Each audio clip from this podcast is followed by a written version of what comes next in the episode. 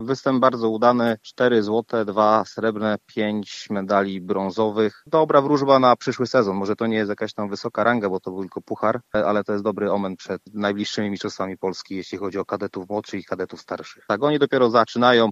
Część z nich e, zaliczała swoje pierwsze bądź drugie starty. Część zawodników to już są doświadczeni e, zawodnicy, którzy już na mistrzostwach Polski zdobywali e, złote bądź srebrne medale, a to było takie jakby zakończenie sezonu i, i sprawdzian przed najbliższymi najbliższym e, sezonem startowym. Grupa już, e, jeśli chodzi o ten rok kalendarzowy, e, zakończyła swoją rywalizację. Teraz szykujemy się na Mistrzostwa Świata, ale to już grupa seniorska. Też od nas jadą cztery osoby, więc to jest jakby teraz priorytet w klubie, a, a później po rozpoczęciu nowego roku jest nowy kalendarz, nowe imprezy.